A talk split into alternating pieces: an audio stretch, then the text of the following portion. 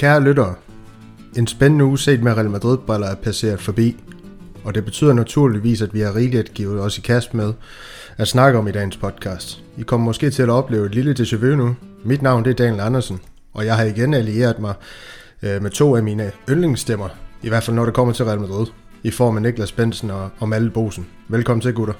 Tak. Mange tak. Ja, gammelfar har fået besked af hjemmeplejen om, at han skal, han skal tage den ro og, og gå tidligt i seng, og Christian han har en eller anden absurd tanke om, at, øh, at basketball det er en, en vigtigere sport, men så er det pisse godt, at øh, jeg har jer to. Det, det håber jeg også, at lytterne de er ganske tilfredse med. Øhm, drenge, vi skal prøve noget nyt i dag. Vi skal have varmet jeres stemmer op, og som traditionen jo forsker, men den her gang, der bliver det i form af et par lytterspørgsmål som i hver sær ikke har haft mulighed for at forberede jer på, medmindre selvfølgelig har været inde forbi vores øh, Facebook-side metodist.dk podcast. Øhm, og det håber jeg selvfølgelig, I er frisk på. Selvfølgelig. Det er Sia, der inde på metodist.dk podcast har, har smidt et spørgsmål i jeres retning. Malte, du, du får lov til at lægge ud. Øhm, og det er egentlig så simpelt. Hvor sandsynligt er det, at både Mbappé og Haaland ender i Real Madrid? okay, hvor, hvor sandsynligt vi skal have en procent på, at Hvis både du bare lige Mbappé kører og... procenter på den der, så... Øhm, jamen, øh, min lille kalkyler op i hovedet. Øh, ej, ja, Mbappé han rører til, til Real Madrid. Lad os bare sige, øh, at det gør han med... Ja, jeg kan slet ikke forestille mig andet. Øhm, også selvom at der kommer noget frem med noget forlængelse. Eller, sådan. altså, han skal bare til Real Madrid. Holland, jeg, jeg, altså jeg har... Øh, jeg, jeg har også en fornemmelse af, at han faktisk gerne vil til klubben. Om vi så har råd til ham, det, det kan jo godt blive svært, men omvendt går vi også af med, med nogle dyre, løntunge spillere til, øh, i 22. Øhm, Isco, Marcelo og ja, måske Modric, hvis han ikke kan løfte sit niveau. Så øhm, Og Bale. ja, og Bale på øhm, hvor sandsynligt, altså den er godt nok, øh, altså det bliver virkelig lykkeridderagtigt, ikke? men jeg, jeg tror ikke, den er så, så, så dårlig igen, den, den chance, men lad os ikke hæve den mere end sådan noget 10%, hvis vi skal have procenter på. Fordi det er trods alt, øh, altså der kommer virkelig til at være rift om Håland, han er jo ikke, øh, han er jo ikke transferfri eller noget. Nej, lige præcis, men, men Niklas, det er jo sådan, at, øh, at Sia, Sia han også lige har smidt et uh, tillægsspørgsmål afsted, og det er, at uh, hvis begge kommer til Real Madrid, jeg ved godt, at Malte han berørte det lidt, uh, hvem skal så videre? Det er jo naturligvis de, ja, de, de spillere, der, der står, en, står foran et kontraktudløb, men har du et bud på måske andre spillere, der også skal, skal ja, ud af vagten, hvis de her to de skulle komme til Real Madrid? Så kunne man jo måske ønske sig, at øh, hvis ikke det bliver bedre, det er den Hazard, han øh, vil prøve at kickstarte sin karriere lidt. Øh, han er jo også en spiller, der hæver rigtig meget løn, og det er jo ikke, det er jo ikke overgangssum, jeg er så nervøs for i forhold til Mbappé og Holland. Den er jo til at overskue med en gratis Mbappé og en Holland, som efter sine skulle have en, en, øh, en klausul på ja, hvad, i omegnen af 75 millioner euro. Det er mere den der løn, de skal have. Og det er måske endnu mere løn næste gang, de skal forlænge kontrakterne. Fordi det, der kan den begynde at blive rigtig tung, hvis det er to spillere, der skal have 25 millioner euro netto øhm, i dag. Og hvor meget skal de så ikke have, når de har lavet, øh, ja, når de har præsteret fire sæsoner i træk, eller tre sæsoner. Øhm, så spørgsmålet er også, om, om det i virkeligheden kan lade sig gøre på sigt at have to så gode spillere, eller så, så løntunge spillere, og så samtidig have, have alle dem rundt om, som også skal kunne hjælpe dem. Øhm, om det giver mening, om, om holdet bliver bedre af det, eller om det giver bedre mening at bare have en af dem, og så omringe den spiller med nogle bedre spillere, simpelthen. Ja, øh, masser af spændende øh, tanker og refleksioner fra jeres side. Jeg håber at siger, at han, han blev lidt klogere på de her små spørgsmål, der blev sendt afsted, og tak for det naturligvis. Øh, inden vi hopper videre ind i, i, i dagens agenda, gutter, øh, der naturligvis bringer os forbi den her kamp mod Espanyol. Øh, nogle rigtig spændende nyheder, som I har sendt mig hvor vi skal snakke om alt fra Real Madrids problemer defensivt til Mbappé's interview med, med det her franske medie RMC Sport. Øh, vi skal forbi La Liga med de dertilhørende priser, en lille tur ned ad mindernes, mindernes allé til sidst i podcasten. Det kan I som lytter glæde jer rigtig, rigtig meget til. Øh, men først, så skal vi have skudt dagens quiz i gang. Og i anledning af, at det er 19 år siden i dag, altså onsdag, hvor vi sidder og optager, den her podcast, at øh, Ronaldo Ronaldo Nazario fik debut for Real Madrid, så starter vi selvfølgelig dagens quiz ud med at teste jeres viden om netop fænomenet. Vi kommer til at tage afsæt i hans øh, tid i spansk fodbold, så det håber jeg, at I, I har nogenlunde viden om. Øh, om ikke andet, så bliver det en omgang god gætteri. Og her i første runde, der får I, eller den ene får tre svarmuligheder, den anden, han, han, han er sådan lidt mere på, på skiderne, og den der på skiderne i den her, det er dig, Niklas.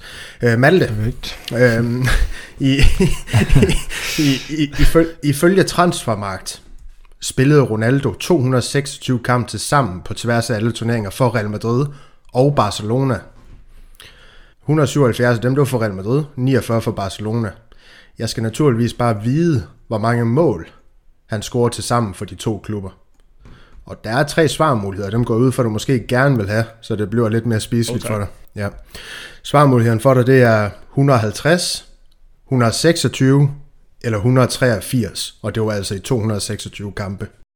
Ja, jeg mener, at Bale passerede Ronaldo, da han stod på, altså ja, da han rundede de 104 scoringer for Real Madrid. Det er jeg ikke helt sikker på, men så lad os sige 104 for Real Madrid, og så sagde du 126, og så 150, det var de to nærmeste, ikke? Øh, jo, de to. jo, lige præcis. Jo. Oh, jamen, han, han spillede kun i Barca i en sæson. Øhm. Oh, det kan også godt være, jeg husker, han scorede mere end 22 mål. Jamen, så går jeg med 150. Det er, det er fuldstændig korrekt, Malte. Det er godt huske, det her med Gareth Bale øh, passerer Ronaldo efter de 104 mål. Ronaldo han scorer nemlig 103 mål på tværs, øh, på tværs af alle turneringer for Real Madrid og, og 47 i Barcelona. Ja, Niklas, din opgave, det kan godt være, at den bliver lidt sværere. Det kan godt være, at jeg vælger at moderere den lidt. Øh, lad os se. Øh, jeg har til at starte med skrevet, at du bare skal nævne to af de tre hold, som han scorer flest mål imod på tværs af alle turneringer, da han spillede i spansk fodbold. Her der kan jeg afsløre, at de her tre hold, jeg har skrevet, det er alle spanske hold, men øh, vi gør det lidt mere spiseligt for dig nu, når det er første runde, så du skal egentlig bare gætte det ene af dem her. Det ene af de tre hold, han har scoret flest mål imod. Ja, og det var nogle år siden. Efterhånden. Øhm, og hvad var det? Han var i Barcelona i 97, ikke? Var det ikke sådan? Nej, 96. Ja. Øhm, så det kunne godt have været... Jeg, jeg, så tager jeg sgu en chance, og så siger jeg Atletico Madrid. Det er, øhm, det er fuldstændig korrekt, Niklas. Atletico Madrid, det er faktisk, øh, det er faktisk også det hold, han har scoret allerflest mål imod i, i form af 15, 15 øh, kasser. De to næste i top 3, det er Zaragoza, som han scorer 9 imod, og, og Valencia, som han scorer 9 imod. Valencia kan godt være, at du havde gravet frem for gemmeren, med Zaragoza, den, Ej, den Zaragoza var lidt faktisk den, jeg også havde. Nå, er det rigtigt? ja, for jeg kan huske, at han scoret mod dem, så det var sådan en, der sad. Men, uh... Nå, okay, okay, okay. Jamen, så skal jeg jo ikke... Uh... Men alle kan jo score mod uh, Atletico Madrid i den periode der, så det... Ja, jamen, så skal jeg ikke negligere din viden. Så skulle jeg have, have, have, have holdt fast i de to ud af tre, men, øh, men øh, nok om det, I begge to I fik, øh, fik et point på kontoen i, i den her runde, og en lille kuriositet til Ronaldos øh, statistik i, øh, i spansk fodbold, det er, at han, også, øh, han laver faktisk også 47 oplæg til sammen på tværs af alle turneringen for de her to spanske klubber, Real Madrid og Barcelona. 35 for Real Madrid, og så 12 for Barcelona. Det var en god sæson i Barcelona. Det, det, det var det. Det var sindssygt. Ærgerligt, det solgte ham, med. Som teenager. For, for Barcelona måske, ja. Nå, men uh, lad, os, uh, lad os parkere første runde af den her quiz, og så videre til, ja, kampen mod Espanyol, som Real Madrid de uh, tabte 2-1 uh, i søndags. Uh, målscorerne, det var Raul de Thomas, som uh, Niklas allerede havde teaset lidt for, at vil komme til at ske. Det plejer jo at være sådan lidt en tradition, at de her forhåndværende Real Madrid-angriber, der er blevet ja, sendt på porten i klubben. Øh, scorer mod Real Madrid. Roselu har også øh, scoret en del, øh, del basser mod Real Madrid, når vi har, har mødt ham. Og så scorer Alex Vidal et mål, vi nok kommer tilbage til i, i snakken. Karim jeg vil faktisk sige, at jeg garanterede det. ja, ja, ja, det, det, det, det, det, skal du have, det skal du have. Og så scorer Karim Benzema for Real Madrid.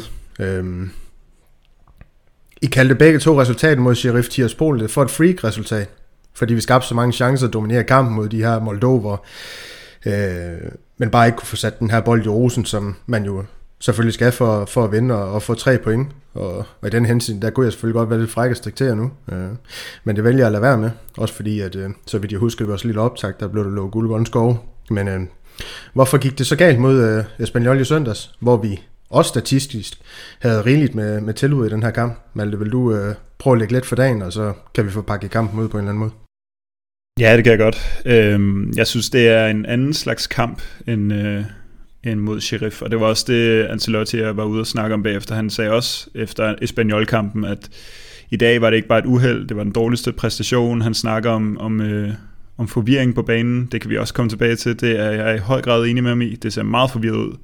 Så, øhm, så først og fremmest er det jo en, øh, altså det er meget mere øh, skuffende på en eller anden måde, det her Spaniol-resultat. Jeg, du spurgte mig sidste podcast om, om hvor meget af det her var på, var på Carlo Ancelotti efter Sheriff-resultatet. Det synes jeg var lidt svært at svare på efter en, en lidt låst uh, Villarreal-kamp og en virkelig underlig kamp mod Sheriff. Men nu, nu kan vi begynde at se, uh, hvad der ikke fungerer, og jeg synes jo, jeg synes jo, de her altså positioner på banen, de, de, det ser vildt forvirrende ud. Øhm, altså så i de første 10 minutter, så, vel, så ligger Alaba op som nærmest forrest angriber, han flyver rundt op og ned af den venstre kant, og så ligger Vinicius til højre for Benzema, så ligger han til venstre for Benzema, så ligger Kammervinga ude på helt, altså venstre wing nærmest, og det ligner jo sådan en, øh, jamen, altså det ligner sådan en, en meget asymmetrisk startopstilling, hvor Valverde på en eller anden måde skal være højre kant, men, men kommer til at ligge de samme områder som, som Lucas Vazquez, og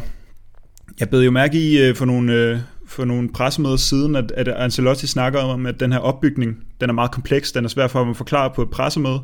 Det virker også til, at det er svært for ham at forklare til sine spillere, fordi øh, det ser jo meget uorganiseret ud. Øh, altså, øh, hvordan opbygningen lige skal fungere, og kiggede også på de her heatmaps, fordi jeg, jeg tænkte sådan, altså hvordan lå de her midtbanespillere overhovedet, og det virkede faktisk til, at jamen, de lå faktisk over det hele. Altså Kammervinga, Valverde og Modric især, og så Kroos lå måske lidt mere i sin naturlige position, lidt til venstre for midten. Øhm, så ja, en, øh, en meget forvirret øh, indsats, hvor at spillerne ikke rigtig ved, hvordan aftalerne er, om det er Kammervinga eller om det er Vinicius, de finder ud til venstre, en højrebenet eller en venstrebenet spiller, som skal trække ind eller udenom, og det, er, det, det var ikke... Øh, det var ikke en god præstation, for jeg tror simpelthen ikke, spillerne ved, hvad de, altså, hvad, hvad de skal, for at være helt ærlig.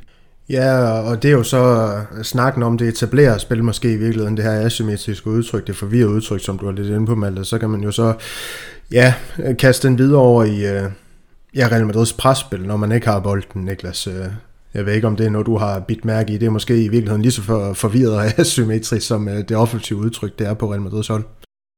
Ja, ja, fuldstændig. Altså det, det virker sådan set heller ikke som om, at folk de, øh, de sådan er helt med på, hvad aftalen er. Øhm, måske for de to forreste, men så er det sådan, at den glipper, når vi kommer længere ned. Og jeg er fuldstændig enig med Malte, at det, det var... Ja, det var en mærkelig kamp. Altså, jeg synes, øh, sådan, øh, Eduardo Camavinga, når, når vi havde bolden, så var han jo nærmest venstre bak. Et offensiv venstre bak, som, som lå på den der position, hvor man kan lave tidlige indlæg hele tiden, og det var bare altså det var noget rod at se på, synes jeg. Det var det, den der med fire centrale midtbanespillere, det er måske i virkeligheden to af dem, der ved, hvor de skal løbe hen. Øh, og de to andre aner det faktisk ikke, men man prøver alt, hvad de kan. Øh, jeg synes, ja, både, både, både på bolden og uden bolden var det noget værre råd. Det var, det, det, det var en dårlig kamp over hele linjen, vil jeg sige. Det, øhm, og så også bare den der den der med, at lige pludselig så skal Alaba spille venstre bak, og så skal Nacho spille i centerforsvaret. Altså det, det er jo også med til at skabe forvirring. Det er jo noget helt andet, end man er vant til. Du har de samme spillere på banen, men, men det bliver bare noget helt andet, og det bliver noget helt andet for alle. Og, og måske især Alaba, som vi kunne se, var også en lille smule febrilsk måske, og kom lidt på bagkant nogle gange, fordi han kom ud i nogle områder, hvor han måske er lidt rusten. Øhm, ja, det var, det var ikke en særlig god kamp. Nej, og så også øh, altså den her opbygning, altså det virker som om, det er virkelig, altså, der er virkelig blevet gjort noget med, med positioneringen. Altså, at han virkelig har investeret i, at de skal, at, der, at det her opbyggende spil, det skal fungere på en bestemt måde, men så snakker han også om, at, at, at de viser videoer som en del af træning, fordi de simpelthen spiller så mange kampe. Altså, det virker ikke til, at video, det er nok til at, til at sætte spillerne ind i det her. Altså, det, det, det virker som om, at, det, at programmet simpelthen er for tæt pakket til at få så meget... Øh, altså få så meget nyt ind i, i det taktiske. Altså han har jo ikke haft den længste opstartssæson med, med spillere, der har været til EM og Copa America og sådan noget. Så altså, jeg tror simpelthen, han skal skrue lidt ned for de der idéer på en eller anden måde, og ligesom komme tilbage til basen, bygge det op nedefra, øh, altså selve taktikken simpelthen, og ja, og skrue ned for presset. Altså det, de bruser op. Vi kommer sikkert tilbage til Nacho, der bare laver en ja, kan vi kalde det en nacho efterhånden, en, en forfejlet Ramos, øh, når Ramos var værst, hvor han bare flyver op og slet ikke har nogen øh, anelse om, hvordan han skal få fat i bolden. Altså, vi har allerede set to gange i denne sæson, vi så det med Atletico sidste sæson, og så er der bare mål. Altså, og det er jo sikkert nogle aftaler med, at vi skal, vi skal hurtigt på bolden, og vi skal være aggressive. Han snakker meget om aggressivitet og intensitet, Ancelotti, men, men det, det straffer os jo.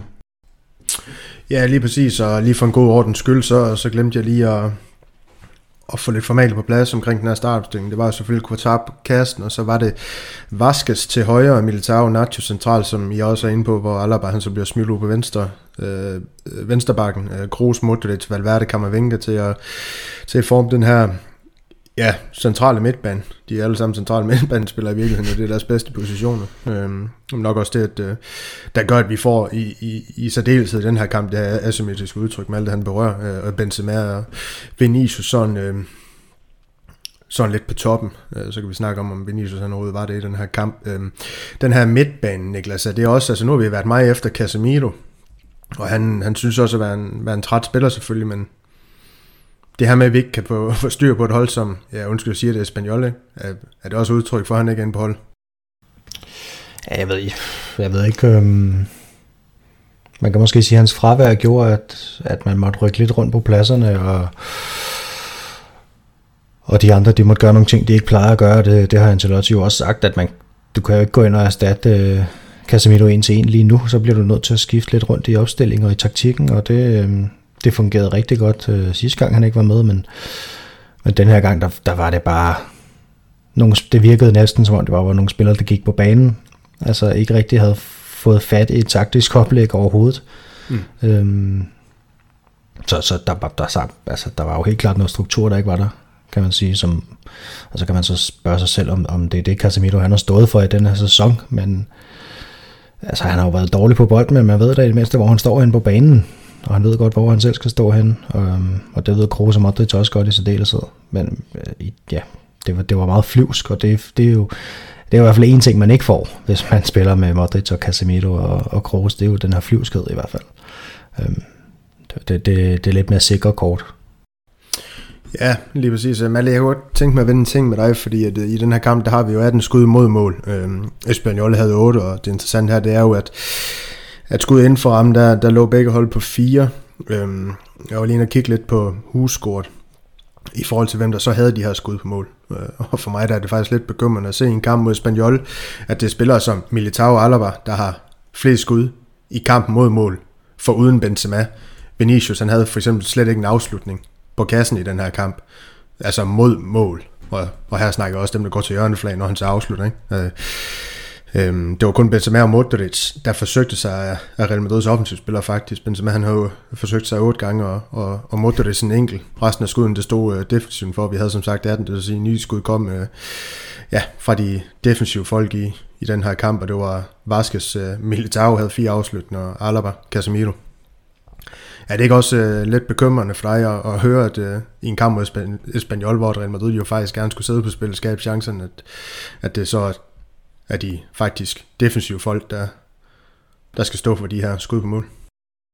Jo, det, det vidner jo om, øh, at det er på standardsituationer, at en fyr som Militao kommer til, og han har også, også været uheldig, at han ikke har scoret indtil videre. Han er virkelig et monster i luftrummet. Og så er det Alaba, der er det nok de frispark der, han får lov til at forsøge sig med i ny og næ. Og så lidt sporadisk drøbvist rundt omkring på resten af banen, og så bare Benzema. Det er jo øh, det, det er en lidt sjov sammenligning det her med, at vi siger, når Ancelotti spiller den, eller når hans mandskab spiller den værste kamp, så spiller han Zidane fodbold. den, den har jeg virkelig læst øh, mange steder. Ja.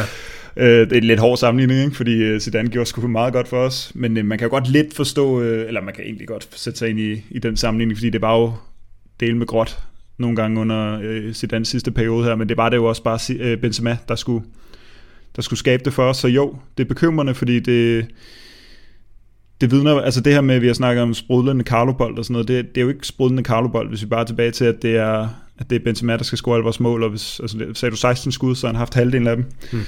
Øhm, hans mål, der forærer han lige øh, Jovic en assist, fordi han gør jo alting selv.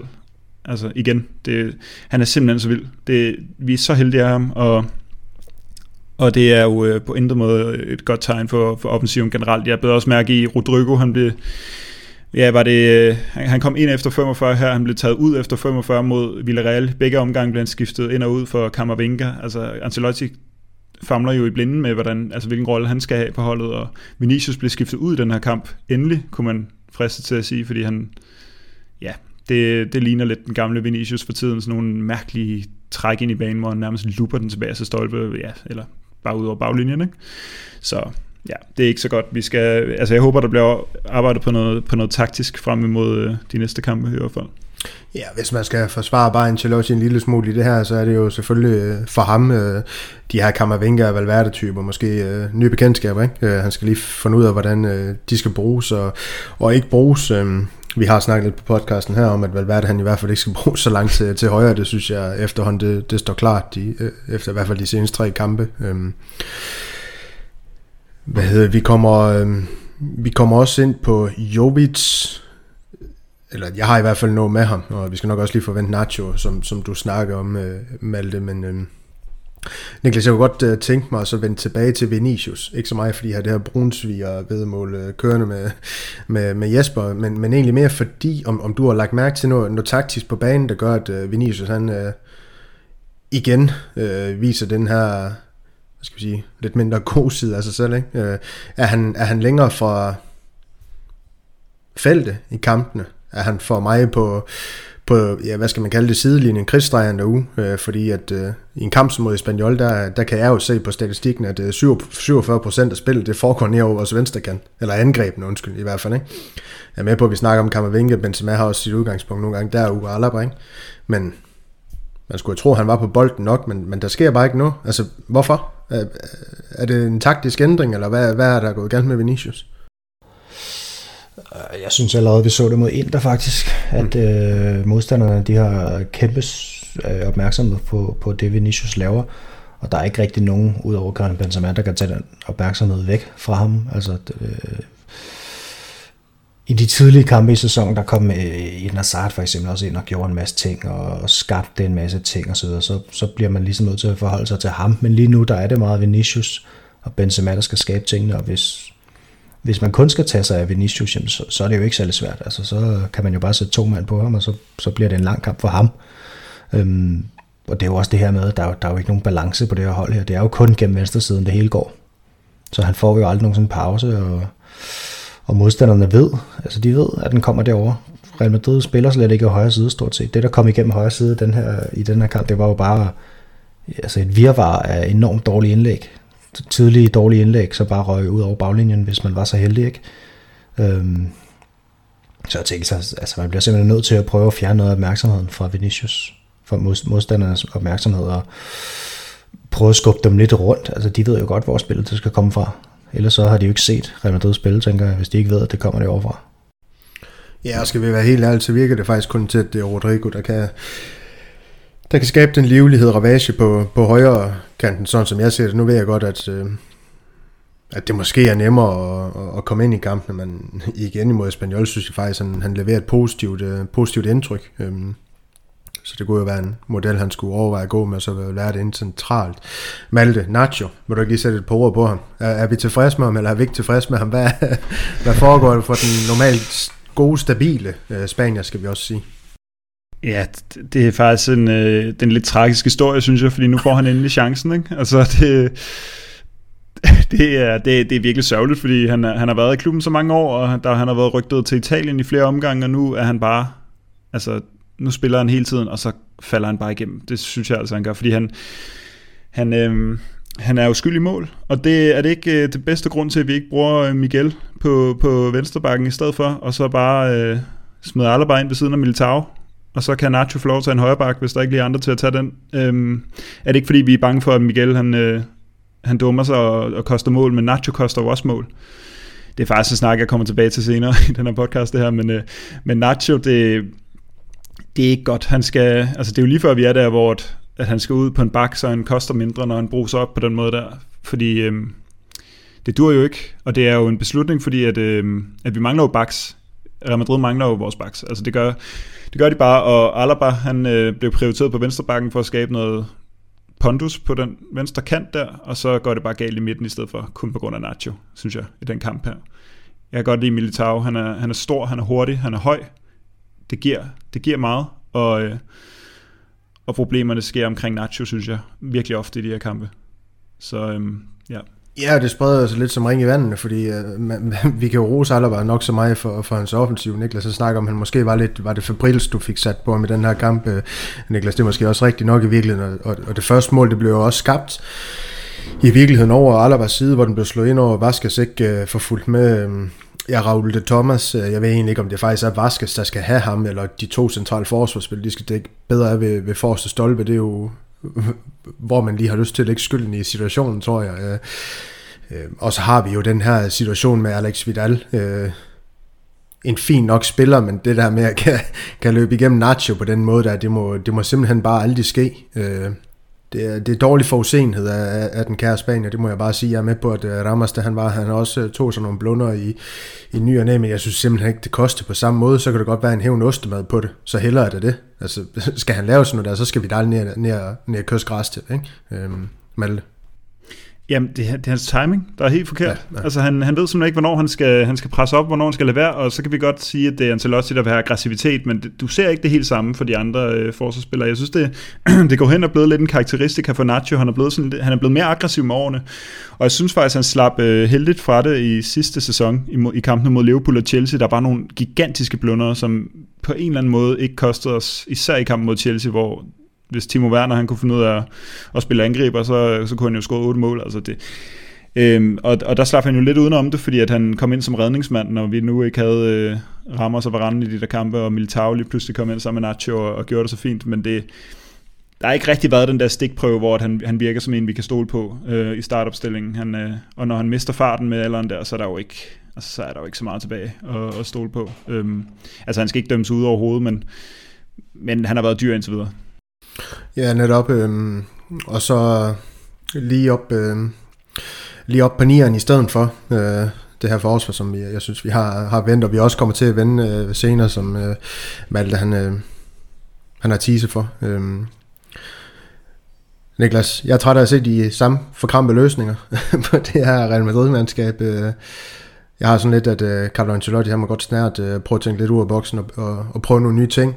Og, hvis den her kamp den viste noget, synes jeg, så var det vel, at, øh, at Jovis og Benzema faktisk godt kan spille fodbold øh, med hinanden omkring feltet. Øh, hvad, hvis jeg leverer det postulat, hvad siger du så til det? Skal de to ikke snart have en chance for at se, om det kan lade sig gøre for en kampstart også? Uha, øh, det ved jeg sgu ikke. Jeg vil egentlig gerne rose øh, Jovic for den her kamp. Jeg synes faktisk, han gør det fint, og jeg synes også, at han har en rolle i målet. Han, for det første, synes jeg, det er godt taget ned, og den, hans aflevering får den, den rette vægt, og så er det jo også han, der trækker to mand med sig, der ligesom giver pladsen til Benzema, der kan løbe tværs over banen og sparke den ind.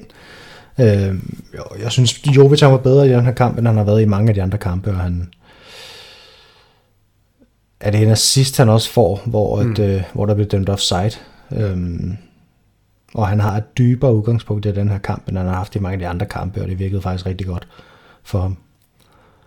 Øhm, hvordan man lige skal stille den op, det vil jeg være lidt spændt på, vil jeg sige. Øhm, om det så skulle være en, en ren 4-4-2, eller om det skulle være sådan en 4-3-1-2, det, øhm, det skulle være spændende, men, men altså, jeg, jeg kunne, altså, jo, jeg har, har, jeg tror, at vi, vi er mange, der har sådan en, super underlig naiv tro på, at uh, lige så snart Luka Jovic han laver et mål, så laver han 25. Altså, det, sådan tror jeg, der er mange, der har det. Men, men hvornår kommer det ikke også? Han har jo virket ja, forbandet nærmest. Øhm, men jeg vil sige, hvis han kan ride lidt videre på det, han kommer ind på stedet her, på trods af nederlaget, så, så er der jo et eller andet. Så han må gerne få en halv time næste gang, for min skyld i hvert fald.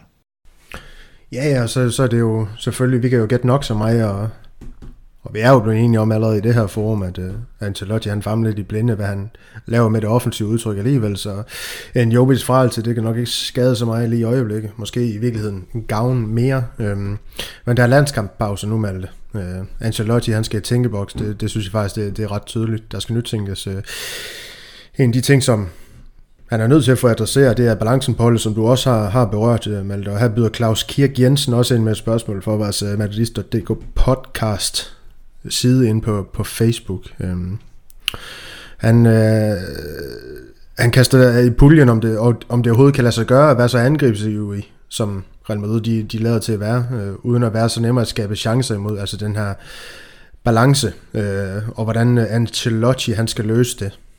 Dit bud? Ja, mit bud. Øhm, altså det, det, er jo, det er jo lidt svært at sige, fordi det, hænger, det, det hænger, hænger også sammen med presset. Altså vi skal have et velfungerende presspil, hvis vi skal have øh, den slags offensiv fodbold, hvor det bare er ud over stepperne. Og, øhm, og når forsvaret så ofte ender ude af position, det gælder også altså Miguel imod, øh, imod Celta, det gælder Nacho i adskillige kampe efterhånden, det gælder ja, Vasquez, det gælder, øh, det gælder øh, ja, vel i virkeligheden hele, hele forsvaret, Alaba senest mod Sheriff, så, øhm, så virker det som om, at nej er svaret til det. Vi skal skrue ned for, for forsvaret. Ind. Altså, det, det, det, er, det er i hvert fald min vurdering, at vi skal, vi skal skrue lidt ned. Jeg ved ikke, om det er noget med at rykke øh, kæden lidt længere baglæns, eller, eller give øhm, nogle instruktioner til forsvarerne, som er lidt mindre øhm, aggressiv. Altså, de skal være mindre aggressive, tænker jeg. Øh, altså de her seancer, hvor vi ender med øh, begge backs har presset højt op på banen, og der er egentlig kun to forsvar tilbage, og så, så skal alle spurtløb tilbage. Altså Vinicius, hvor mange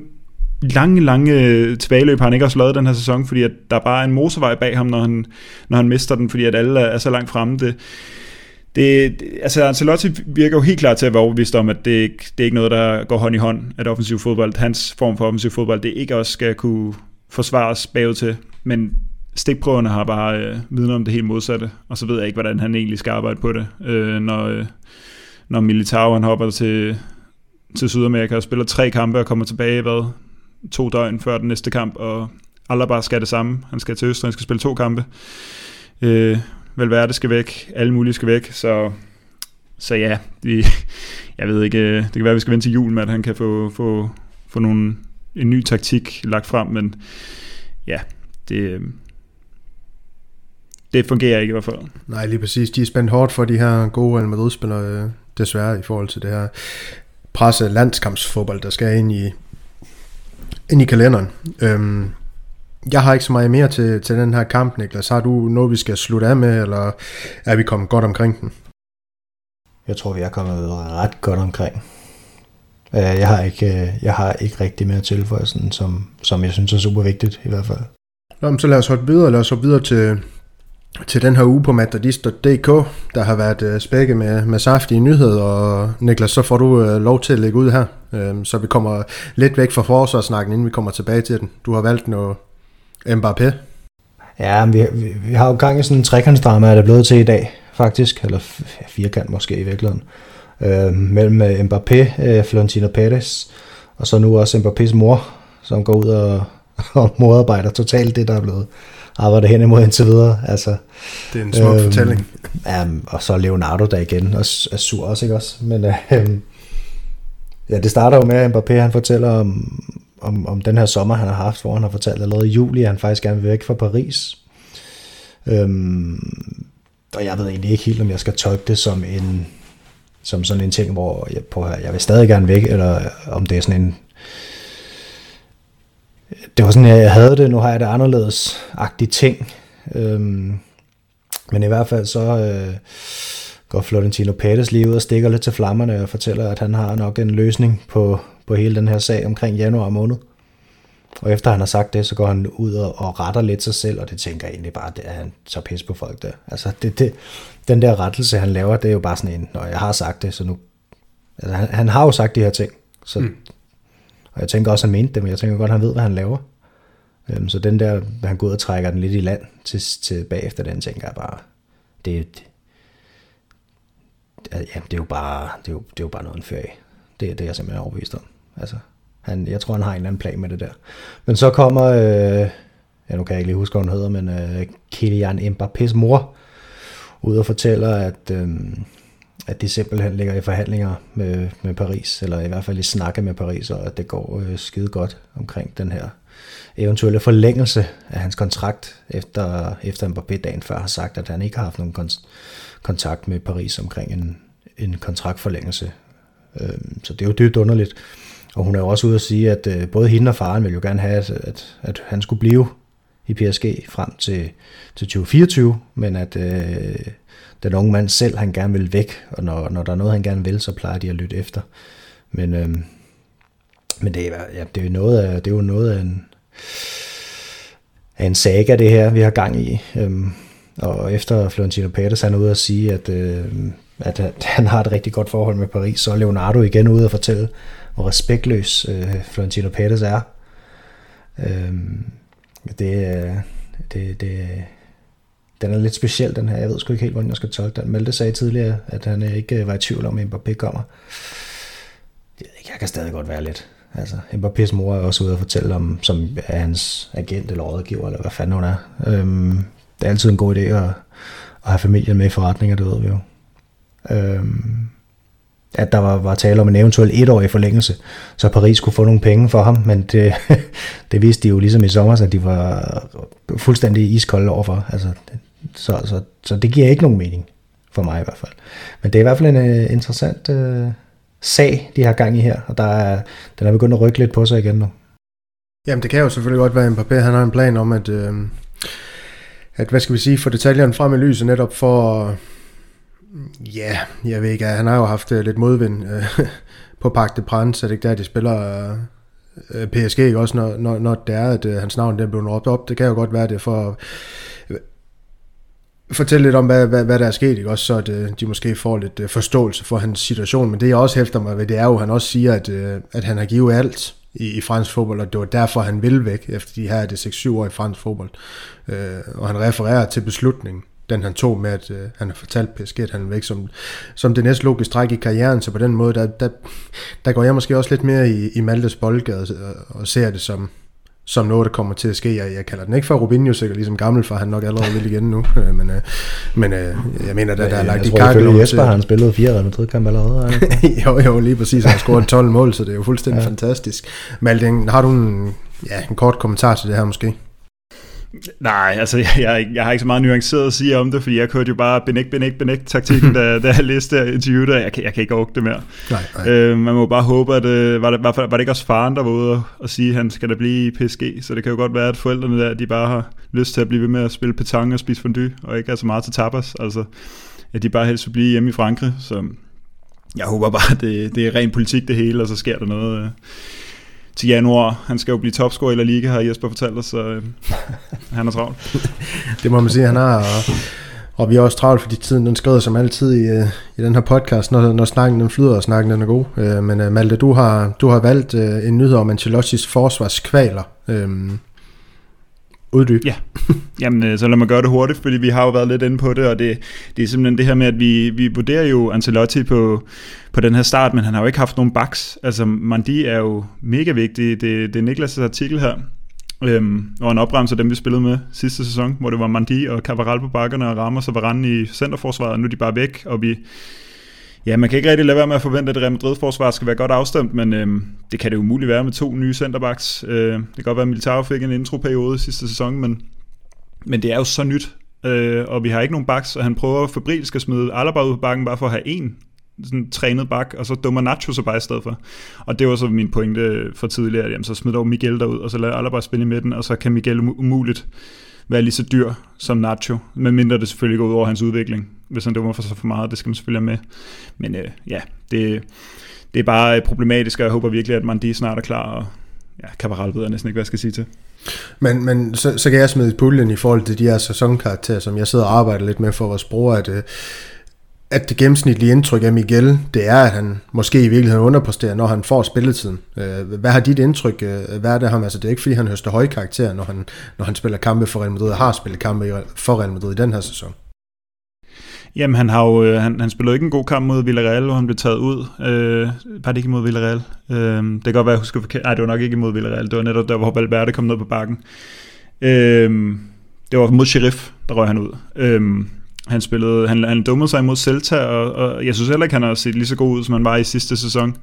Øhm, han har også set rigtig god ud i, i perioder, øhm, i Celta-kampen især, men ja, men det, altså, det er da rigtigt. Han, jeg synes heller ikke, han har været specielt prangende. Jeg, jeg kan bare godt, jeg kan godt lide ideen om, at vi har en, en venstrebenet trænet bak, i stedet for en, øh, ja, vel en, en virkelighed, en, en, en højrebenet centerback som Nacho ude på kanten. Jeg, altså simpelthen bare få noget balance i, i spillet ved at have den rigtige rigtigt benede spiller på, på positionen, og en, der rent faktisk er trænet til, til positioner, som vi har set slå nogle vidunderlige indlæg. Altså han har også øh, et produkt på sig den vej igennem. Det, altså du ser jo ikke Nacho slå et, et venstrebenet, et, et indlæg med venstrebenet og ramme Benzema i panden, som han gjorde imod øh, Celta. Så det kan godt være, at hans, øh, hans øh, præstationer har været lidt under niveau, men, men lad, os nu, lad os nu håbe, at han kan, han kan ramme en, en høj top.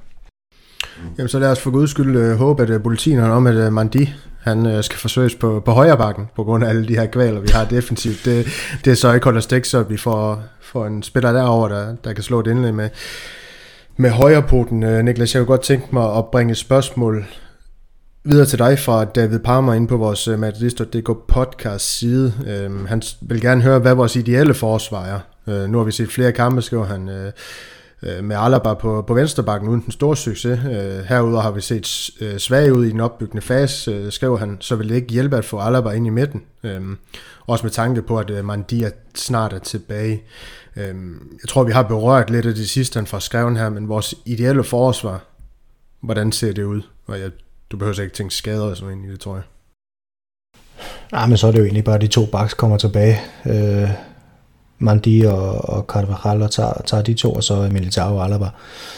Jeg er også overbevist om, at når, når Mandi han kommer tilbage, så kommer det også til at gøre noget ved forsvaret, forhåbentlig. Der, der er han bare altså niveau over alle de andre faktisk. Han er jo nærmest umulig at komme forbi.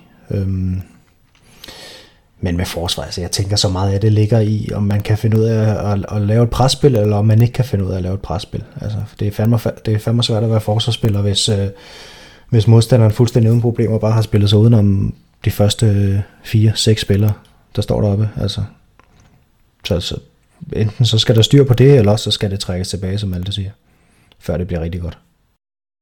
Ja, øhm, lad os håbe, at øh, rygten om, at øh, alle spillere de er klar igen efter landskampspausen, den holdes ikke, så vi igen kan komme til at se øh, Cabral og Mandi på, på de her to bak, som vi må formode er, er, er også det, at Ancelotti han tænker om, om det her forsvar med Alaba og Militao centralt.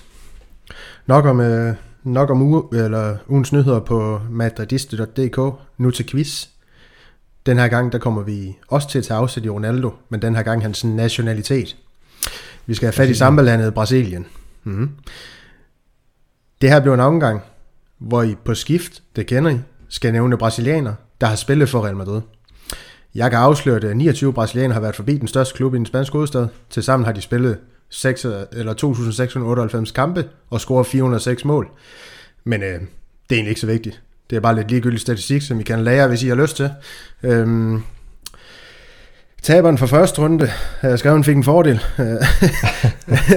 Men øh, der var ikke nogen taber, så øh, jeg tænker bare, at den yngste får lov til at starte, øh, og det kan jeg så slås om, hvem det skal være. Jeg, jeg forestiller mig, det er Malte. Det er øhm, øh, og jeg vil gøre opmærksom på, at øh, jeg har valgt at, at godtage Castilla-spillere i det her øh, puslespil. De, så de er medregnet i de her førnævnte antal af brasilianer, altså 29. Og de skal ikke, de skal ikke siges i rækkefølge fra, fra første til sidste, så i fyrer bare løs, så forsøger jeg slet hen ad vejen og, og se, om jeg kan finde hovedet af hale i, hvad der er sagt. Uh, Malte, du lægger for dagen. Jamen, Ronaldo. Korrekt. så siger jeg øh, tidernes bedste venstre bak, Roberto Carlos. Marcelo. Også korrekt. Øh, Eder Militao. Korrekt. Casemiro. Korrekt. Øh, Rodrigo. Korrekt. Robinho.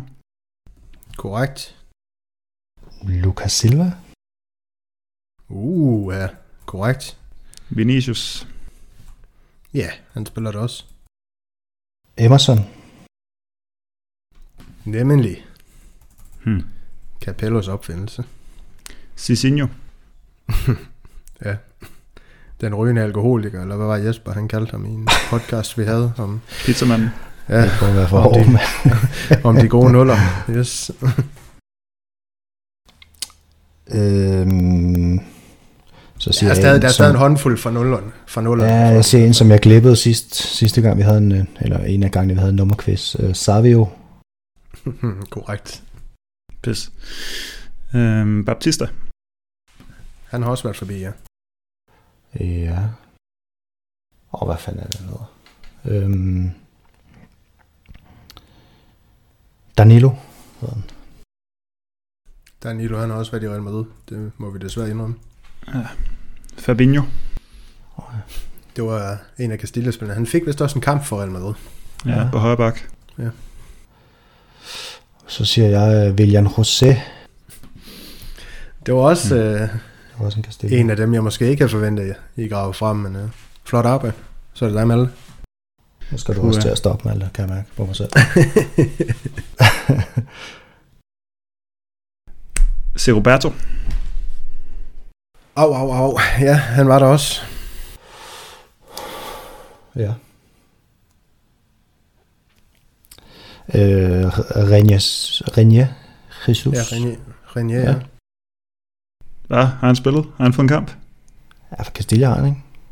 Oh, jo, fra det var, Castilla? ja, det var bare spillere, der har, der har været i, øh, i Real Madrid. Nå, de skal ikke have spillet for første holdet. Nå. Øh, jamen, øh, uha, den er jeg lidt usikker på, den her første.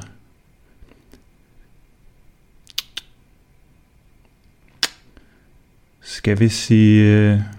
Ej, jeg tager ikke. Den er... jeg er ikke sikker på, at den er brasilianer. En skal jo gætte forkert. ja. Jamen, så siger jeg Sergio Santos. Jeg er ikke sikker på, at han er brasilianer. Det er han, øh, det er han ikke, Malte. Så det er en point for, for den her quiz, det, den går til det går til Niklas, så Niklas han fører 2-1 i... Øhm, hvis jeg hørte, øh, hørte ordentligt efter, så, så glemte de øh, verdens øh, bedste fodboldspiller for 2007. Var det ikke der, Nå, han fik øh, jo. Ballon d'Or, den gode Kaká? Det var det. Så var der også en-. Ja, en Concisao, ja, så, så tror jeg, vi skal have fat i Peter, Arnold, øh, hvis, Ja. vi skal, hvis vi skal huske de sidste. En Didi, det er nok et navn, Nej, der, vi, vi kender. Og så ham her Abner, eller hvordan er det, det siges fra, der også var forbi Castilleholdet, Ja, ja, venstrebakken. Ja, lige præcis. Så. så der var stadig lidt at tage af, men øh, jeg synes egentlig, I præsterer ganske flot. Øh, flottere end det, ja, Jesper, han gammel far, han ville kunne have, have disket op med, så det kan I jo altid tage, tage med jer. Så skal vi videre til La Liga og de her priser.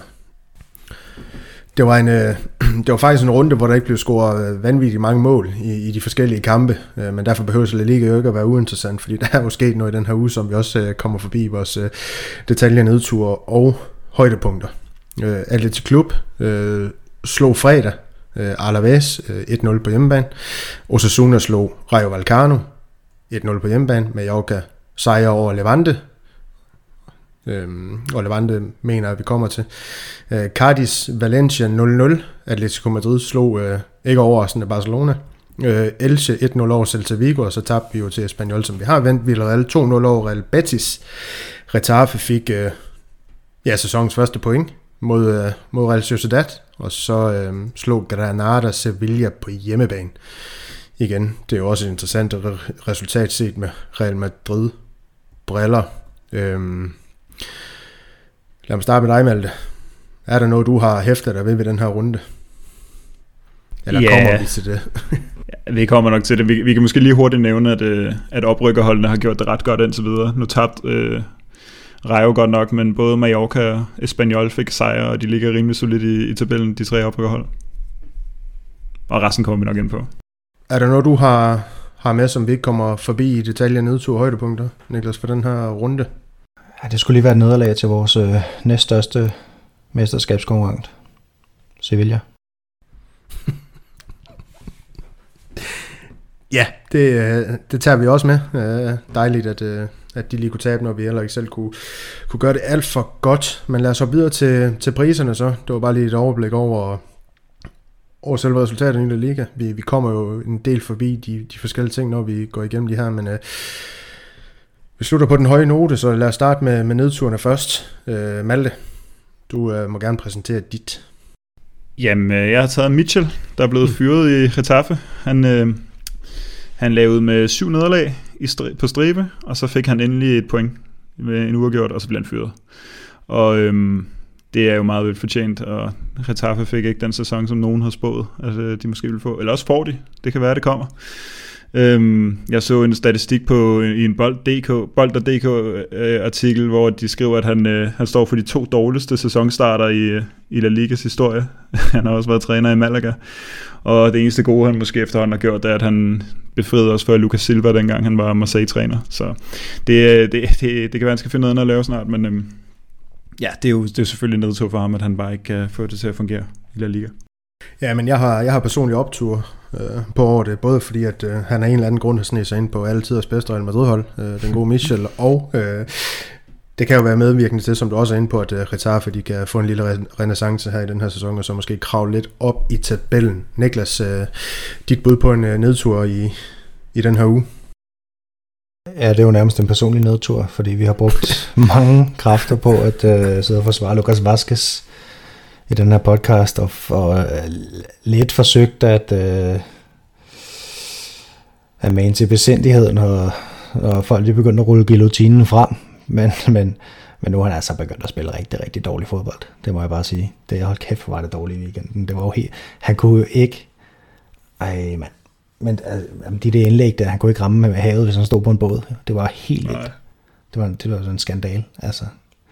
Og det er jo, når man, altså, når man egentlig har, har syntes, han har gjort det meget godt i, i, i mange år faktisk, og så er det som om, han får sin kontraktforlængelse, ikke? og så, så går der lidt af motivationen måske. Jeg ved ikke, om det er det, men det er i hvert fald, har i hvert fald været en sindssygt dårlig sæsonstart, og den kulminerede bare den her uge med det, mås, måske hans dårligste kamp i Real Madrid. Jeg skal lige indrømme, jeg plejer også gerne at ville forsvare den, øh, den kære Lukas, men øh, det er jeg egentlig heller ikke lyst til. Det, det ser ikke for godt ud. Øh, mit bud på en ugens nedtur, det er når jeg også var inde på i vores kamp, øh, øh gennemgang af Espanyol-kampen, det er Vinis formdyk simpelthen. Det, det påvirker Real Madrid, og det påvirker min vedmål med Jesper, hvor jeg, hvor jeg personligt begynder at blive rigtig nervøs for, om Vini han, han er oppe på de her 16 basser, som er vores vedmål. Øh, jeg tror du stadig på ham, men han er simpelthen nødt til at genfinde den her form, som han, er, han havde i starten af sæsonen, komme kom i de her bedre positioner, hvor han kan være farlig, og når, når spillet det går så meget ind i den her venstre side, som vi også snakker om i kampen mod Espanyol. Detaljerne, Malte, du får lov til at starte her også. Ja, øhm, der, var jeg, der kiggede jeg i spåkuglen, øhm, og så, at, øh, at Feminino ville vinde i dag mod det her ja, ukrainske grundstof, eller hvad det er, det der Tylobulut, eller øh, og, øh, og det var, altså jeg sad og så kampen, og det var godt nok, altså det, man forstår godt de her problemer i La Liga, det, eller i uh, Liga Iberdrola der, det, øhm, det er virkelig, det er virkelig godt, det de, sådan, sådan som de spiller, og de ender med at stå og, og kæmpe den her hjem øh, nede ved hjørnefladet i slutningen af kampen, efter de har scoret et rigtig knoldemål, øh, knoldemål øh, tidligt, eller ja, undervejs i første halvleg. Øh, vores, øh, vores angriber på 1-51, øh, som simpelthen får kastet sig ind i en hovedstødstuel, og så bagefter får den ja, på en eller anden måde vippet ind. Øh, og der er ikke rigtig noget, der fungerer. Jeg synes ikke, at tal det eneste angreb, der blev gennemspillet. Det, det meste var, var fejl, og Øhm, ja, det, det var bare sådan en, en, en mærkelig kamp. Men de, de er tilbage på sporet, øh, og det, lad os håbe, de kan tage det med til, til ligaen, fordi ellers så, øh, så bliver det rigtig grimt for Feminino i den her sæson. Malte, jeg kunne stille dig rigtig, rigtig mange spørgsmål. Øh, blandt andet om de her sygdomstegn, der måske i virkeligheden er på Femininos hold, men det kan være, at vi skal pakke det lidt væk og gemme til en, en, en senere podcast, hvor vi måske kan gå lidt mere dybt med det her hold, og, og måske din bud på en løsning, men, men Arsenals fremtid, den her kamp, de vinder øh, her til aften, hvor vi sidder op til onsdag. Øh, sikrer det ham øh, mere tid i klubben? Altså, hvad er dit indtryk? Øh, læser du noget i de, de, de spanske medier, øh, hvor man så, øh, ja, så tvivl om hans øh, ja, kunden på trænerbænken, om han skal fortsætte med det her projekt, eller hvordan ser det ud? Jeg skal være helt ærlig og sige, at jeg ikke har de helt store indblik i, hvordan han, øh, han bliver beskrevet i den spanske presse. Men øh, altså, mit indtryk er overhovedet ikke, at, han, øh, at det her det, det gør noget specielt for hans, øh, hans fremtidige virke som cheftræner for holdet, fordi jeg, altså, præstationen matchede, øh, hvad jeg ellers har set for mig i den sæson. Jeg har kun misset en enkelt kamp, fordi de valgte at vise Castilla på kanalen, som man så ikke kunne se, fordi man bor i Danmark. Ikke? Så, øh, så øh, ja, den eneste forskel bare var, at, øh, at det var et, øh, et, et, et meget dårligere ukrainsk hold, der også virkelig sejlede rundt. De havde en, øh, de, de havde en, en, en forsvarsspiller, der hed Smatko, øh, og det, det var cirka sådan, de spillede, så, så øh, det, det, det er vist mest bare det med, med det at gøre, at de, at de fik den sejr. Altså, jeg tror ikke, jeg tror ikke det redder Asner overhovedet. Det var også gigantiske favoritter, ikke? Altså, Ja, ja men det, det, det, var jo det var sådan noget 1-0-8, det gav igen på en Real Madrid sejr, og 12-13 stykker på den nederlag, så det er jo ikke en kamp, der rykker det helt store, tænker jeg. Altså, det var jo ikke nogen pragtpræstation. Det var sådan, hvis man så, øh, hvis man så fodbold for 15-20 år siden, ah, nok nærmere 15, de der kampe, hvor man skulle til, til Østblokken og spille kl. 18. Det, det, det mindede faktisk om det, sådan noget med, at man mødte et hold, der ikke var særlig godt, men det var alligevel bare svært at vinde. Øhm, den her gang var det så måske bare fordi, man, man har et hold, der bare overhovedet ikke fungerer. Jamen det skal jo blive spændende, fordi altså, nej, han har jo vist selv været ude udtalt, at der ikke rigtig er nogen undskyldninger. Han har, han har det, øh, ja, det materiale, han skal have, det kvalitet øh, på holdet, som han skal have, for at øh, det kan gå op i en høj enhed, så det er jo spændende at se, om det kommer til det i løbet af den her sæson. Men, men der er virkelig mange skader, skal vi lige have med. Altså det er virkelig et skadespladet hold. Det skal vi bare lige have med, når vi, når vi vurderer snart. Der er virkelig, virkelig mange øh, skader til meget profilerede spillere, og de allerbedste fra sidste sæson er ude, så, så det, det, er, det, er også lidt, det er også lidt hårde betingelser lige for tiden.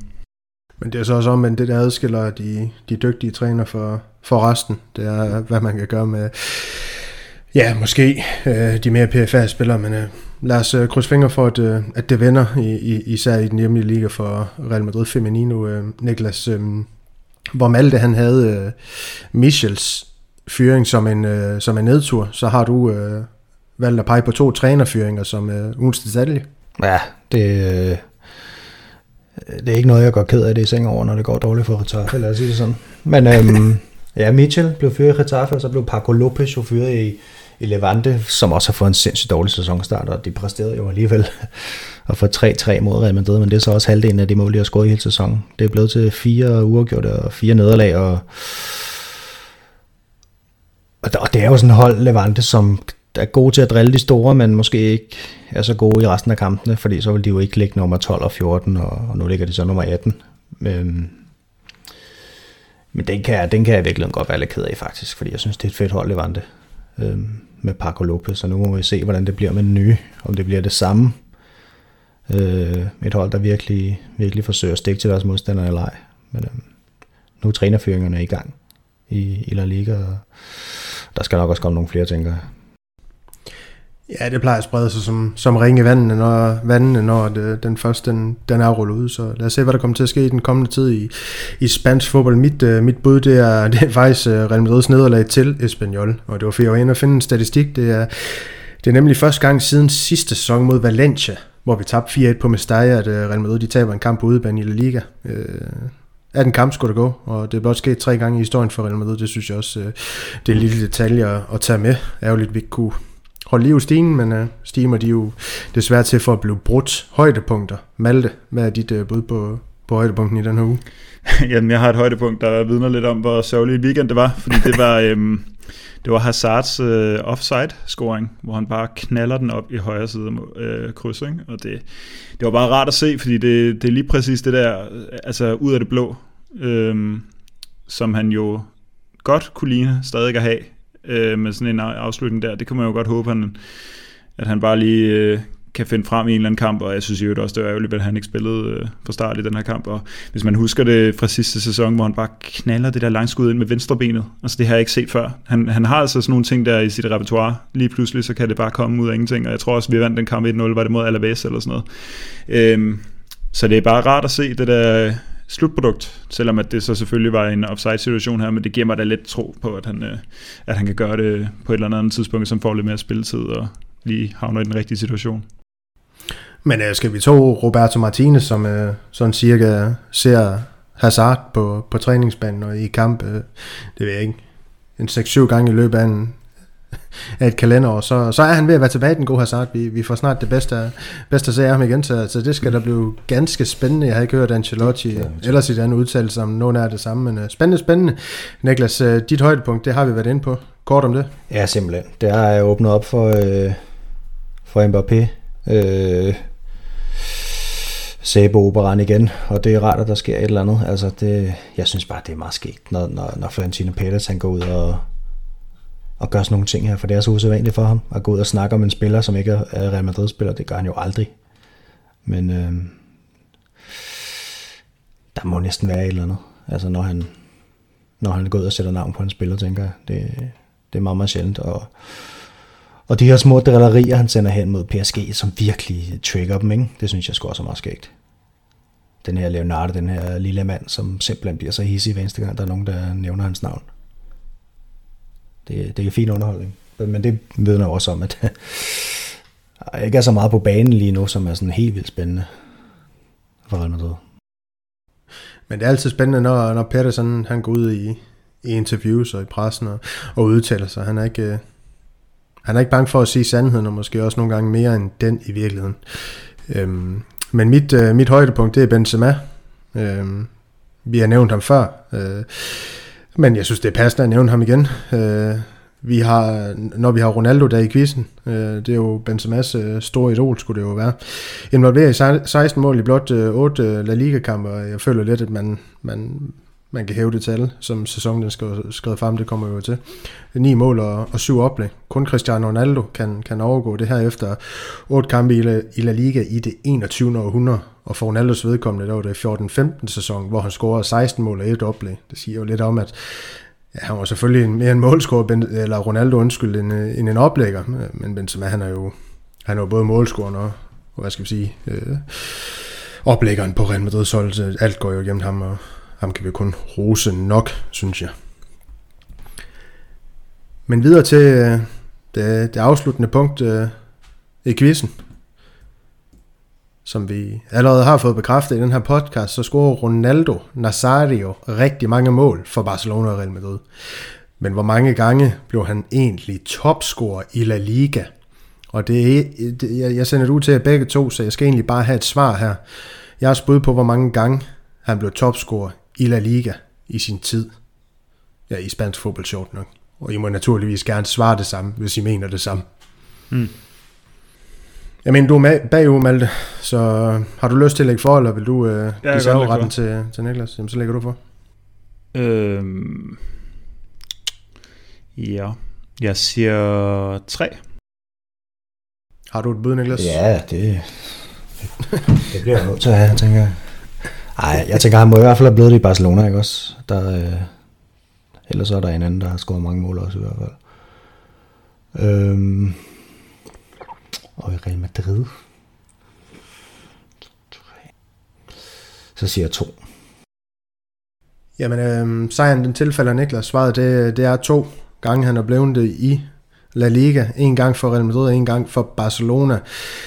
Så bare lige sådan for sjov, ikke, at det har nogen øh, indflydelse på dagens resultat. Øh, hvor mange mål scorer han så i 96-97 sæson for Barcelona? Har I et bud på det? Bare sådan for sjov skyld. Altså 30. i La Liga alene? Ja, lige præcis i La Liga. Okay. Det har været, det har været under 38 i hvert fald, ikke? for det var jo det var Hugo Sanchez, der var den sidste, lavede, inden at Messi og Ronaldo kom til. Jeg tænker 35. Det er også tæt på, Niklas. Det var, det var 34, 34 kasser. Øh, 9 mere end Alfonso for Betis på, på andenpladsen, og, og 10 mere end David Zucker, der er inde på tredjepladsen i den sæson. Hvad så med sæsonen for Real Madrid? Det var i, i øvrigt i 2003-2004 sæsonen, han, han blev topscorer i La Liga der. 27. Jeg tror, jeg er færre. Det tror jeg var... Der tror jeg, han lavede 22.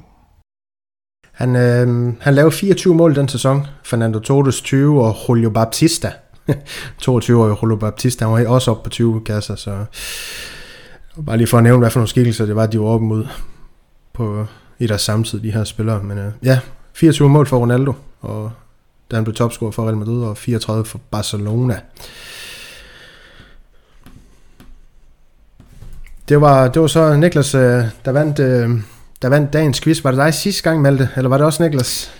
Det var mig sidst. Ja, så, så ja, 1-1 øh, ja. efter de seneste to quizzer, eller ja, to omgange, vi har været igennem her. Så spændende, spændende. Om det er også tre, det er det jo nok. Der sidder i studiet sammen næste gang også. De to andre, de virker til at stemme ud, så det er jo virkelig vores podcast. Vi kan gøre, hvad vi vil. vi kommer tilbage, når Real Madrid begynder at vinde igen, tror jeg. ja, det, det kan være, det kan være, det kan være. Men øh, som en lille ekstra ting, som jeg teaser for i starten, øh, så skal vi ned i mindernes allé, og det skal vi med øh, Ronaldo Nazario. Så i dag der slutter vi lige af med at øh, hylde en af de helt store i fodboldhistorien. Øh, vi har allerede quiz lidt om ham, øh, hvor Niklas han fik sejren. Men jeg har også fået til opgave at dykke lidt ned i jeres erindring om, om, om det her brasilianske fænomen. Øhm, det er nok bedst at spørge Niklas om det her. Niklas, hvornår fik du første gang øjnene op for ham her, Ronaldo? Altså det første, jeg kan huske sådan aktivt med Ronaldo, det, det er i 1998 til VM, øh, hvor jeg er ni år gammel. Øhm, og på det tidspunkt, der havde han jo allerede på stedet i Europa, det har vi lige hørt med Barcelona blandt andet og PSV, og, og han var vist også kommet til Inter på det tidspunkt. Øhm, men den har jeg ikke rigtig registreret i min langtidsudkommelse, så det er fra VM i 98, og og måske er det i virkeligheden allermest den her myte om Ronaldo, som allerede dengang startede det her med, at han var jo, han var jo verdens bedste fodboldspiller på det her tidspunkt, og, og han har spillet et godt VM, og så lige pludselig så er han ikke med i finalen. Og det er han så alligevel. I starten er han ikke med i truppen til finalen, men, men kommer så med alligevel, og rygterne, rygterne siger jo, at, at det er Nike, som har tvunget ham til at spille den her kamp. De havde meget magt på det tidspunkt over, over Ronaldo, over det brasilianske landshold. Senere hen så, øhm, ja, han, kom, han ender så med at komme med i finalen alligevel, og, og spiller ikke nogen stor kamp. Øh, og det tager over 3-0 til Frankrig, hvor Zidane har lavet to mål på låget. Øh, og, og Emmanuel Petit, det sidste i øvrigt. Men, men virkeligheden er jo åbenbart, at han har simpelthen øh, været faldet om inden kampen, øh, og, og har, har fået et anfald af en art, som man, som man ikke helt ved, hvorfor at det kom, om det var stress, eller om det var en reaktion på medicin, og nogen vil endda sige, at han blev forgiftet. Øhm, men, men, men det, det, var, det er sådan min, min første minde om Ronaldo, det er fra den her slutrunde her, hvor han spiller helt vildt godt, og så lige pludselig så er han bare væk. Og så kommer han tilbage og, er helt bleg og går nærmest rundt på, det, på banen til finalen her, ikke? og de ender med at få røvfuld. Ja, lige præcis. Ja. Malte, jeg var også, øh, jeg var også ni år i 1998, øh, hvor Niklas han beskrev den her slutrunde rigtig, rigtig fint. Øhm, det var du ikke, kan jeg afsløre. Du var derimod, øh, har du fortalt, inden vi gik på den her podcast, 8 år, så vidt jeg, jeg husker, da han skiftede til Real Madrid i 2002. Helt præcis, ja. Øhm, og, og så vidt jeg også husker, så blev du Real Madrid-fan senere øh, end 2002 også, men, men havde ham her, Ronaldo, nogen form for, for betydning for, for din for, forelskelse, om jeg må bruge så ja, cringe et ord, skulle jeg næsten til at sige, øh, for Real Madrid? Jeg vil faktisk sige, øh, lige præcis med Ronaldo, så er det den eneste spiller i, i min erindring, som ligesom har givet mig øh, interessen på fodbold i det hele taget, fordi det var jo i, i VM til, i 2002, Japan-Sydkorea, hvor jeg har de sådan helt første minder fra at forelske mig i spillet, og virkelig se alle de her kampe, der lå utroligt tidligt på dagen, på grund af den her østlige tid. Zidane spillede også øh, en rolle dengang, men mest bare fordi, at han ikke rigtig havde spillet nogle fakta mod Danmark i gruppespillet, og min far fortalte, hvor fantastisk det var. Men, men Ronaldo, han gav mig ligesom... Øh, ja, altså det er ham, jeg husker fra den slutrunde med hans to mål i finalen, og hans... Øh, hans, øh, hans topscore-titel der, det er jo også noget med, at man siger, at, øh, at, man, at man husker de første VM-slutrunder, som man ligesom kan erindre, de sidder ekstra fast, og der er Ronaldo bare sådan symbolet for mig. Øh, med hensyn til lige præcis Real Madrid, der, øh, der gik der, altså jeg, jeg, jeg fattede ikke på det tidspunkt, han, han blev solgt til, til Real Madrid. Jeg havde ikke rigtig noget med Real Madrid at gøre, da jeg var 8 år gammel. Øhm, I virkeligheden kom jeg først ind og begyndte at synes, at, at, at klubben var spændende, da Ronaldo ligesom bare var ved at være færdig. Øh, I 2007 var det ikke januar 2007, han røg. Øhm, så, øhm, så på det tidspunkt, så, øh, så, så, så havde han faktisk ikke den helt store øh, betydning for, at jeg vil komme til at elske, elske klubben. Men jeg har jo senere hen øh, selvfølgelig læst op på en masse og set en masse med ham, og han er, altså, han er jo simpelthen så vild en, en karakter i fodboldhistorien, fordi det, det føles som om, vi bare er blevet berøvet så meget, øh, alle fodboldinteresserede. Øh, fordi vi har, vi har Messi, det her naturtalent i dag, vi har Ronaldo, der nærmest ligner, altså Cristiano Ronaldo, der har trænet sig op til at være nærmest en, en fodboldmaskine, altså fuldstændig designet til at, at være en ja, fodboldspiller en angribende fodboldspiller. Og så har vi Ronaldo Nazario, der jo altid har døjet lidt med noget, noget disciplin, og altså nogle af de gamle kampe, jeg har set med, mod United og ja, Juventus, og, altså under Galactico-perioden, der, der går han lidt rundt, og han ser, han ser sådan lidt... Øh, han ligner ikke rigtig en... Øh, altså han ser, han ser sådan lidt træt ud på en eller anden måde, sådan lidt stor ud, men han er jo bare, og især hvis man ser klippene fra, da han var i PSV og da han var i, i Barcelona, han er jo på en eller anden måde uden at skulle træne, ligesom Cristiano Ronaldo bygget til at skulle spille fodbold, med de der kæmpe lov og enorme fart. Han var jo så vild, da han var ung, og ja, da han var helt ung. Og det, det er jo virkelig en sørgelig historie med ham. Øhm, Men, øh, men jo, og, og, og i, i forhold til, hvor lang tid han, øh, han ligesom var ude, så det er jo, så er det jo vildt så stor en, en rolle, han ligesom spiller for, øh, for fodboldhistorien alligevel, synes jeg, fordi han, han, er, han, han er jo gået hen og blevet en eller anden myte, fordi han så ung, var så god.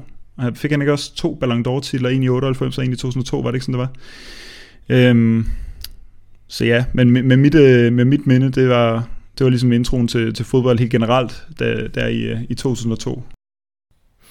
Jamen, så har han ligesom øh, taget, taget fat på det, på det emne, øh, Niklas den gode Malte, med, med minderne omkring, øh, omkring Ronaldo. Um, har du noget, du vil hive frem fra, fra Godteposen her, som du lige vil præsentere for ikke kun mig og Malte, men også vores lytter?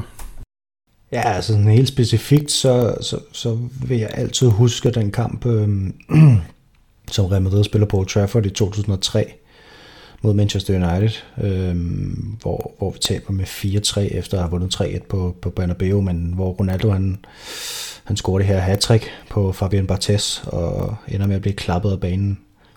Øh, og det, det synes jeg, det fortæller egentlig meget om Ronaldo, at at han bare han var sådan en karakter, som, som bare forenede alle.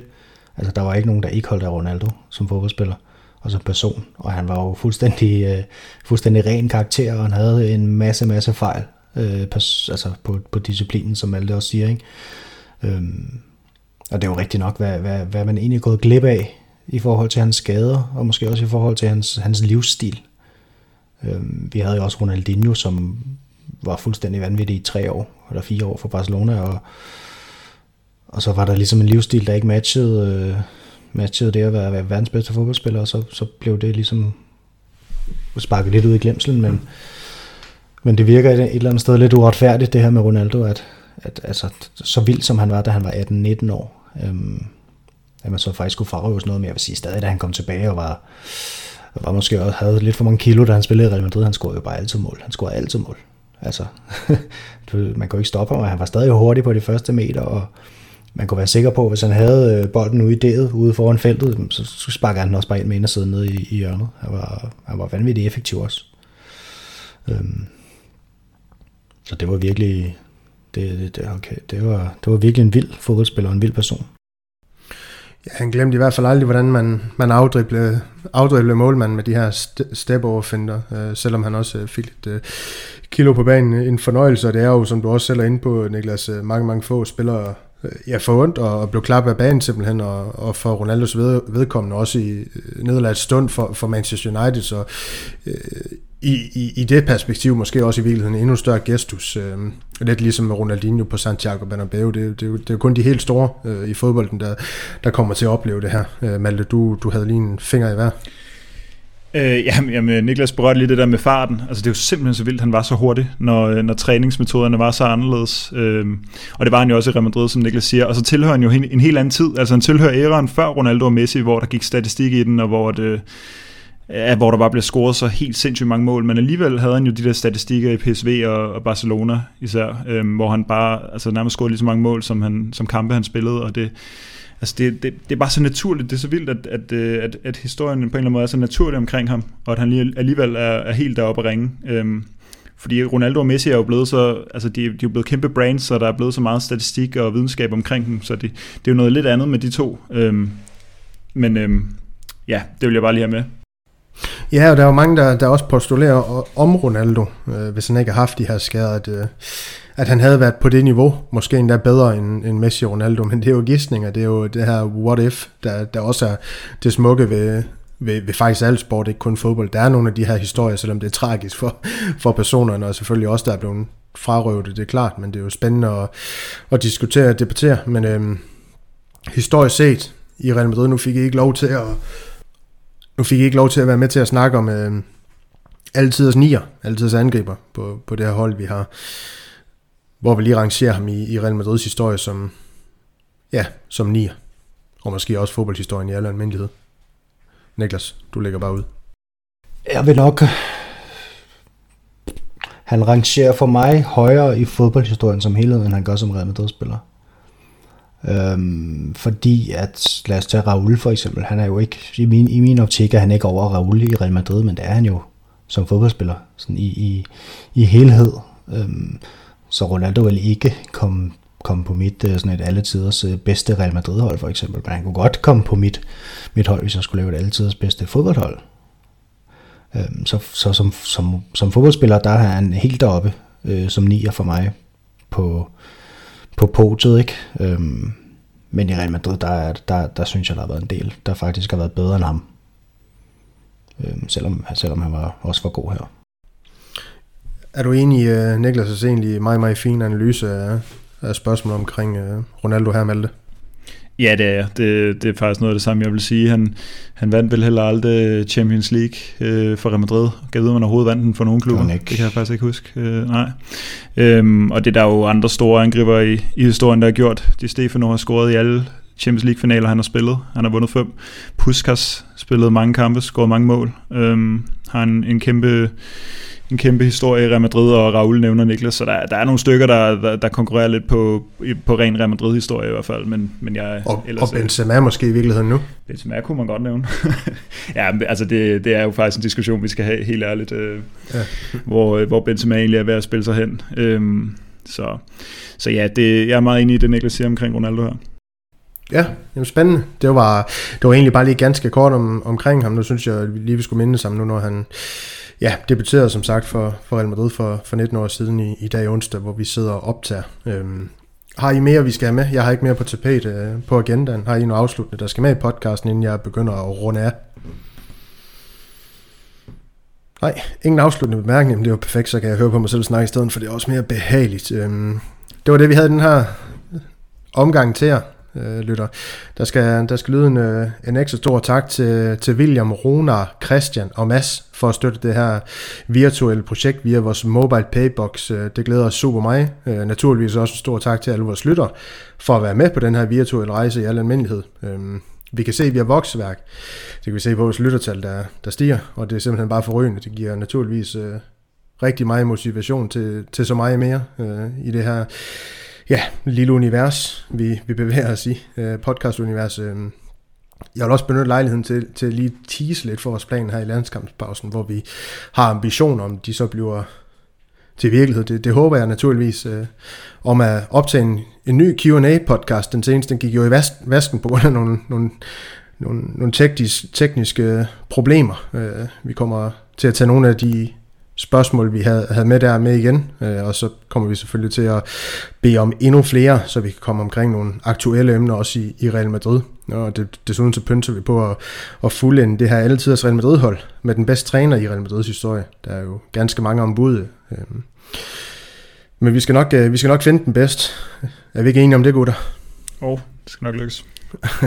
og, og så kan det jo være, der, der kommer en bænk med i spil også, øh, som Malte og Niklas, de kan være med til at sætte deres præg på. Nu når de ikke var med til at sætte deres præg på start 11'eren, så kunne det også være spillere som Chendo og Michel, de ikke har været med. Det er jo jeg jo mig lidt over, at de ikke var. Men øh, det er på et andet tidspunkt. Det kan være, at det kan blive modificeret på et eller andet tidspunkt, eller gjort endnu bedre. Hvem ved. Mm. Herover øh, er det bare med at følge os på, på vores SoMe-platform. Vi kan findes på Instagram, hvor Nikolaj Sørensen, som jeg har snakket om før, laver et øh, fremragende stykke arbejde for jer.